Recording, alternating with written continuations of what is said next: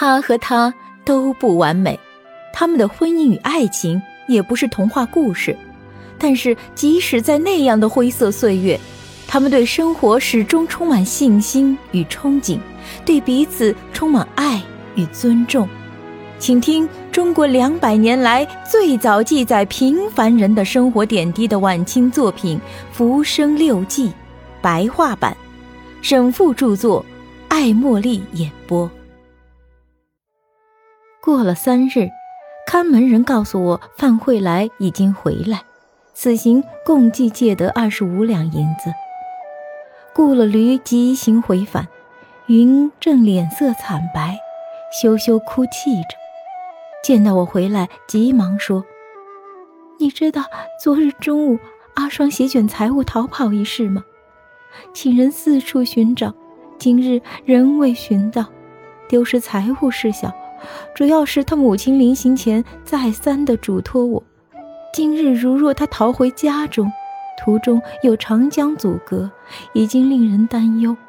倘若他父母藏匿他起来，以此来诈骗我们，那如何是好？而且我还有什么颜面见我结拜的姐姐啊？我说，请不要心急，你忧虑太深了。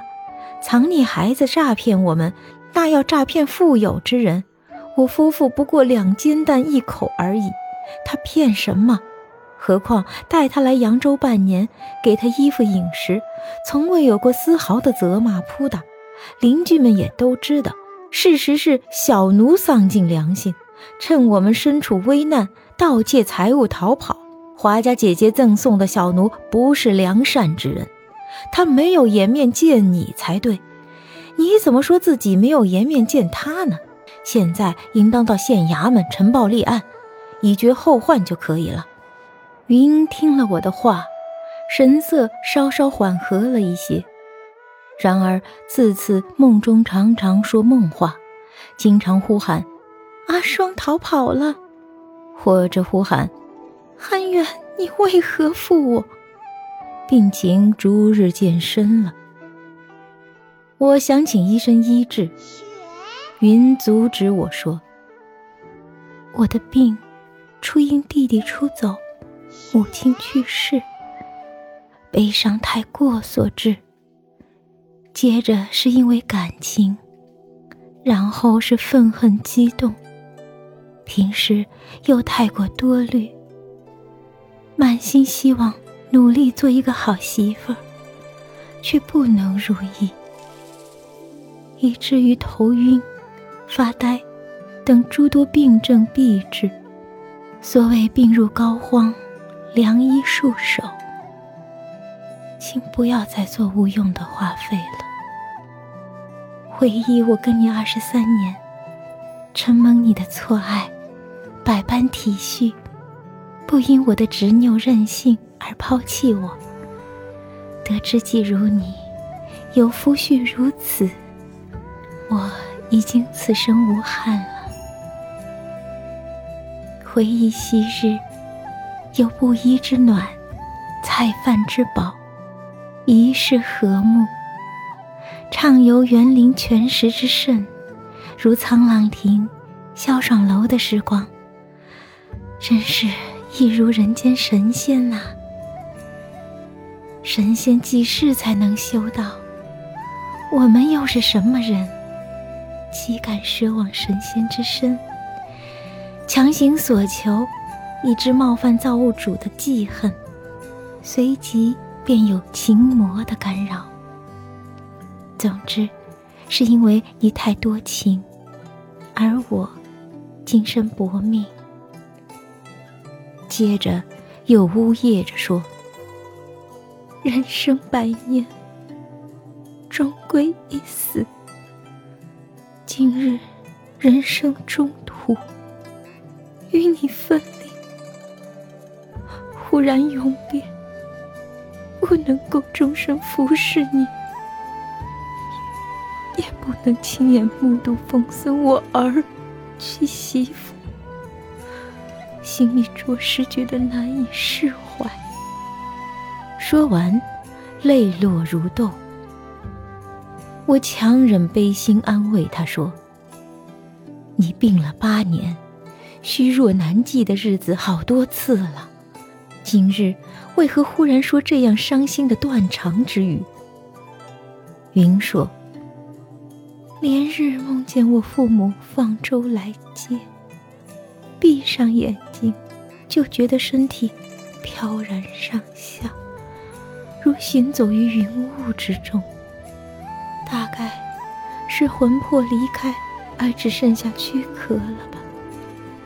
我说：“这是神不守舍，服上一些补剂，静心调养，自然就能痊愈了。”云又悲泣着说：“我如若还有一线生机，绝不会用这些话来惊吓你。”如今明路已尽，如若我再不说，就没有说的时日了。你之所以不得父母欢心，颠沛流离，都是因为我的缘故。我死之后，父母的欢心，自然就能够挽回，你也自此免去牵挂。父母年龄已老，我死之后，你就速回家中。如若没有彩礼携带我的骸骨回家，不妨暂时放在扬州，待你将来再带我回乡。希望你另娶一德容兼备的女子，你侍奉双亲，抚养我的孩子。我死也瞑目了。说到这里，云痛肠欲裂，放声大哭。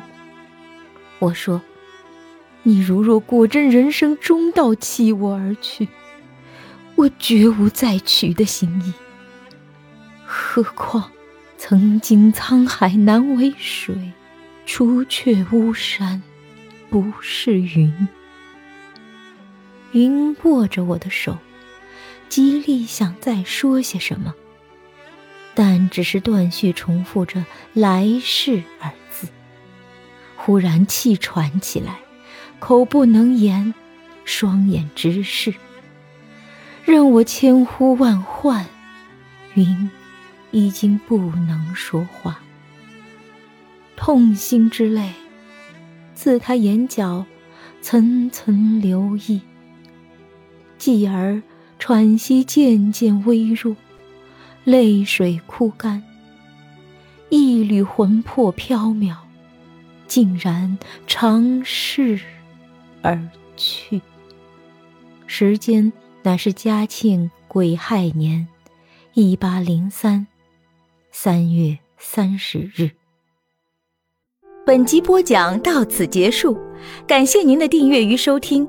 喜欢本作品就请关注主播爱茉莉，我们下集见。